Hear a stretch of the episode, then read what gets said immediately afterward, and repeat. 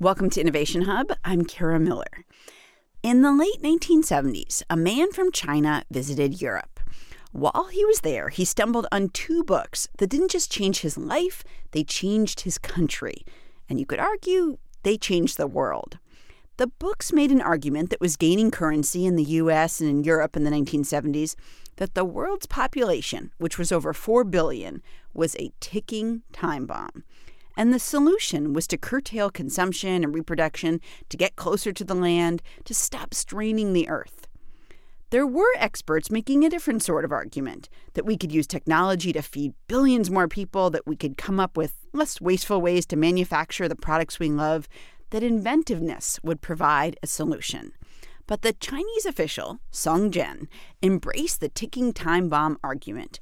And when he went back to China, he advocated something that has shaped the world's most populous nation a one child policy. That argument over whether we should save the world by restricting consumption or just by inventing our way out of messes, that had been raging for years when Song Jian stumbled across it. And it's still going on.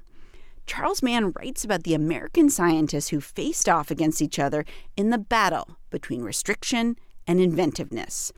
And he looks at what we've learned about who was right all these decades later. Charles Mann is the author of the new book, The Wizard and the Prophet Two Remarkable Scientists and Their Dueling Visions to Shape Tomorrow's World. Charles, welcome.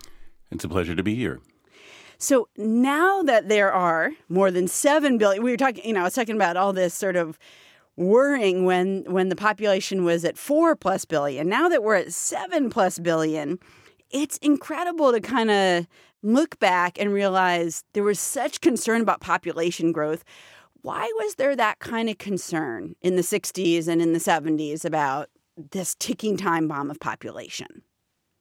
Well, there are two reasons. First, uh, the population was increasing incredibly quickly at that time. Okay. Uh, much faster than now. Okay. Um, it had uh, almost tripled in the lifetime of Song Jian and the people who were talking then. Whereas somebody um, from now, it's about seven billion. If he were doing this now, and in 2050, it's about 10 billion, that's an increase of about 25 percent. Okay. So if you like, the slope of the curve was much, much steeper. Okay. And nobody had ever seen anything like that before. And the second reason was that it's indisputable that this incredible outpouring of people was radically straining the capacities of many, many countries um, in poor areas, especially such as India and China. Mm-hmm. And so there was a real problem. The question was whether the population was the cause of the problem or merely something that was related to it. Mm-hmm. Do you feel like the fact that we have been able to scale up from 4 billion people in the 70s to 7 billion people now? Does that make you, does that make um, environmentalists feel any better about like our ability to handle billions more people, to feed billions more people? Well, that's the question, isn't it? Yeah, it is. I mean- and we don't have the rates of famine, by the way, that we did, for example, in I think the 1980s. So you might think like maybe now even more people are hungry than they ever were. But that is not true. We are not in a time of record famine. No, it's in fact it's quite the opposite. Mm-hmm. In 1970 or thereabouts, you know, when I was in high school, something like a third of the world was malnourished. Okay. And now it's something like 10%, even though the population has more than doubled in those intervening decades. And so it's today you have less chance of being born into a family that's experiencing undernourishment than at any time in recorded history. So in that way, it's quite good. On the other hand, 8%, 10% of a big number, which is 7 billion is a big number, is still a big number, and there's roughly 800 million people, hungry people in the world. That's a lot. Right, right. What what does it say to you though about human ingenuity that we've been able to feed billions more mouths in the last 40 years? Well, human ingenuity is an incredibly powerful force. Um, the central argument in my book is whether it's powerful enough. Uh-huh. And whether we can, if you like, outwit nature. Right. Whether we can keep going in the way we've been going. And the argument in my book is between people who say human ingenuity is an unstoppable force and between people who say, look, there are these natural cycles, these natural processes, and we transgress them at our peril. Right, And right. what we've been able to do is temporarily buy ourselves some room. So you uh, sort of got the idea for this book um, in some ways after you realized that when your daughter grew up, there would be 10 billion people on the planet. Um, right. When she was my age, there'd be about 10 billion people. Right. Does that number still, still scare you in the way that it did? This idea of like, wow, 10 billion. It does seem like a lot of people, doesn't it? It does, but I can't put my arms around 7 billion. So I don't, you know, it's hard to like, these are just numbers, right? They're, but they're very large numbers. They and are. It really, it struck me as is literally on the day she was born. You know, they threw me out of the hospital, which is you know what they do to dads, so that the people who actually did something, the moms and the children, can get to uh, get to some sleep. And I was standing there in the parking lot, and it suddenly occurred to me, you know.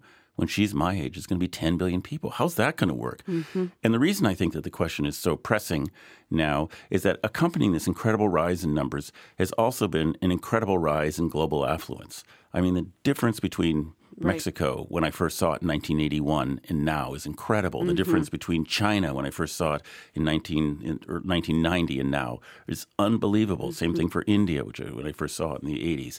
Any, if you've been traveling anywhere in the developing world, the change that you've seen in people's lives is just absolutely extraordinary. So not only are there going to be almost 10 billion people, but they're going to a huge number of them are going to be affluent middle class people like myself and they're going to want all the things i want. They're going to want mm-hmm. air conditioning they want a car they're going to want to have nice clothes they want occasional treats. At one point i was going to call the book toblerone for 10 billion but my editor vetoed that for some reason Um, so let's talk about these two competing visions that you write about in the book. Um, I, I mentioned them in the beginning. There's this idea of, look, we're straining the earth. Let's pull back on buying stuff, on having kids. And then uh, there's sort of the other side of like, no, science is going to save us. We can have the things we want. Uh, we just have to figure out kind of ingenious ways of making it happen. I think for many of us, that's not a binary choice. So we do both of those things. So for me, there'll be times when I think, I really shouldn't buy that shirt. I, I don't need one more shirt.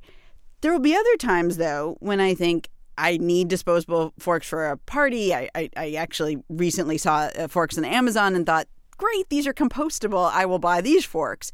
You write about these two men who personified these two different approaches. Do, do you want to talk about these guys? Sure. Um, after my daughter was born, and I had this realization. Um, I mean, I'd known this before, but somehow it hit me really hard. Maybe I had more skin in the game. I'm a science writer, and I would talk to scientists, and if we hit it off, I would have a cup of coffee with them afterwards, and I would say, you know, my daughter's just been born, and I would tell them what I had thought, and I'd say, what are we going to do? How are we going to provide enough food for everybody? How are we going to provide enough water, energy? You know, what are we going to do about climate change? And I realized after a while that there were these two broad categories of answers. You know, there are two broad approaches. And these two names kept coming up when people would discuss them. And one was Norman Borlaug, and he's the pr- principal figure behind the Green Revolution, which is the combination of high yielding crops, um, especially bread, high intensity fertilizer, and irrigation that doubled or even tripled um, grain yields across the world and forestalled a tremendous amount of famine.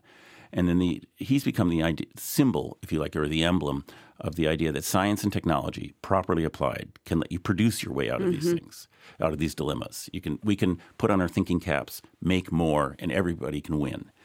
And the other guy is a guy named William Vogt. And he, more than anybody else, is the progenitor of the environmental movement, this enormously powerful realization that the world has limits. This belief that the world has these natural processes, you can't go beyond them, otherwise, bad things happen. And he wrote the first modern We're All Going to Hell book, if you know what I mean. And all the books you might have read, The Population Right. Bomb, um, Al Gore's book, uh, Earth in the Balance, Limits to Growth, all these classics, Silent Spring, all stem from his book.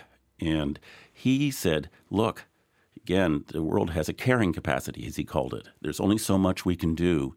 And if we don't stay within that limit, everybody's going to lose. And I realize these two approaches are kind of the opposite with each other. And Borlaug and Vogt got into a fight in the 1940s when they met. Um, Vogt actually tried to get Borlaug shut down kind of half heartedly. And they never spoke ever. And that's pretty much where the dialogue has been. And this fight has been going on underneath for decades. Let's talk about uh, the Borlaug approach first. This sort of maybe science can help us increase the carrying capacity, right? That it's not finite. That we can. Don't worry. We can. We can come up with a solution, even if we increase the load or people want more stuff or whatever. What made Borlaug believe that like there was sort of inventiveness was the answer, and we didn't need to uh, restrict people. I, I think um, it was his own life. I mean, he uh, more or less accidentally backed into a, a career in science and um, graduated with a degree in plant pathology at the height of the Depression, and ended up through a series of coincidences working in Mexico in the 1940s when Mexico was desperately poor. It was poor in a way that's really hard for us to imagine now. And something like two out of three people in the country at some point didn't get enough to eat during the year. Um, the national grain of Mexico is corn, as most people know, to make tortillas and tamales and so forth. And the national harvest of corn was going down. Hmm. The nation harvested a third less corn in 1940 than it did in 1920, even though more and more acres were planted. So the situation was really, really dire. Right. And uh, by years and years of incredibly hard work, he developed these high yielding grains that radically transformed the situation in Mexico and in many other uh, countries. Hmm. And so, with his own eyes, he saw the power right. of science and technology to right. make a huge difference. And this example is so extraordinary that people in many, many unrelated fields have taken it to heart. And that's how he's become the emblem of this mm-hmm. idea. And, and you note that big foundations put their money behind him. They've sort of really liked this approach of invention, whereas Vogt, at least in some ways, and by some people, was sort of branded like a tree hugger and like did not get the kind of financial support um, that Borlaug did. No, uh, and part of it was because uh, he was explicitly um, critical of capitalism. I mean, he was critical of practically everything. Um, so this was just sort of folded into the mix. And a lot of the foundations were founded by people who had done very, very well in the capitalist uh, system, and so right. consequently, it was his message was unwelcome. Right. And his message really was: we're using too much, we're consuming too much, we're placing too much uh, weight on the uh, ecosystems of the earth, and the result will be deforestation, erosion, pollution, mm-hmm. nitrogen um, problems. You know, the, the panoply of um, environmental issues that we are familiar with today. Right. And uh, his argument was we just got to stop doing things the way we are and we have to change it into something quite different, something that's much easier on the earth. And this was then and now an unwelcome message to people who are doing very well out of the current system. But wouldn't you say that the the Vogt approach, the kind of don't consume as much approach, was also about sort of changing our communities in a fundamental way? It wasn't just about having an Energy Star on refrigerators. Yes, it was about keeping a vital countryside, I think would be a nice way of putting it. Uh, one of the things that came along with the Green Revolution was industrial agriculture, and it fit neatly into that. And essentially, it regards the land as a kind of petri dish that you pour chemicals into, you plant the seeds in, and then you get this um, huge crop of nearly identical um, plants that you harvest with giant machines. Right. And right. so it fed a huge exodus from the countryside into the cities, and right. you get this radically depopulated countryside. And this has occurred not just in the United States, where you know the farm population went from the people number of people involved in farms to something like a quarter of the nation in the 1930s to today, where it's um, on the order of two percent. And this happened in one way or another all over the world and fed into these huge populations in the uh, in the cities.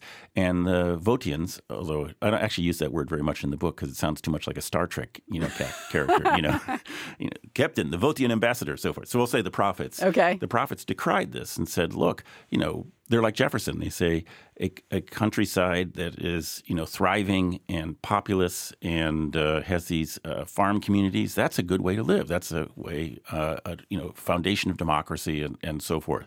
And so, in a funny way, the prophets are connected to a very very old strain in American life. And you know, almost anybody who grows up American has some sympathy with this because it's been imbued in us from our education. Hmm. I should say here that you look at Vogt's followers, um, these folks who basically saw doom if we put too much pressure on the earth, as prophets, like people who are predicting the future. Um, and you look at Borlaug's followers, or you call Borlaug's followers, who are the folks who thought, invention will help us sort of wriggle out of our sticky situations. Uh, those people are wizards. I wonder if you think like the data is in yet on who was right, or like, do we have enough evidence in yet? Unfortunately, we have evidence that both are right. Um, and it depends on the kind of lenses that you look at. If you're concerned about productivity, there's no question that the wizards, that Borlaug, um, is is right. We can obviously produce vastly more than was thought possible in the 1960s.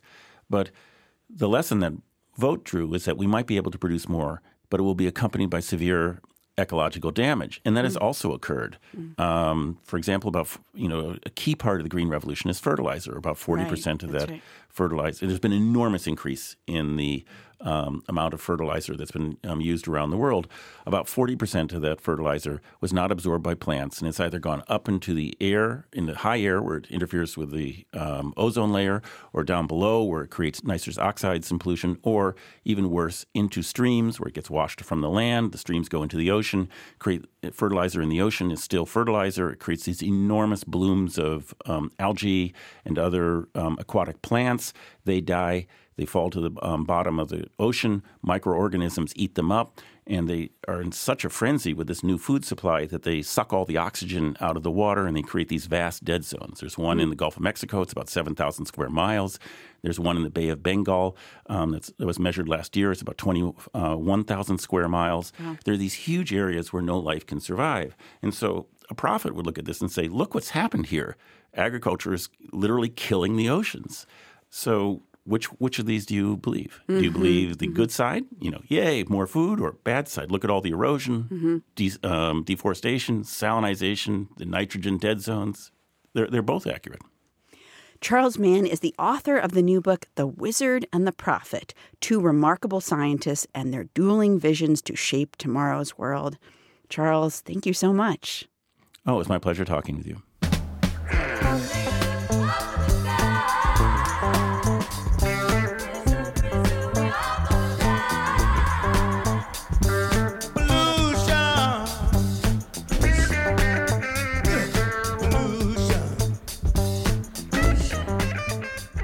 Articles on the effects of fertilizer on the ocean that Mann mentioned, which is creating dead zones. That's at our website, innovationhub.org.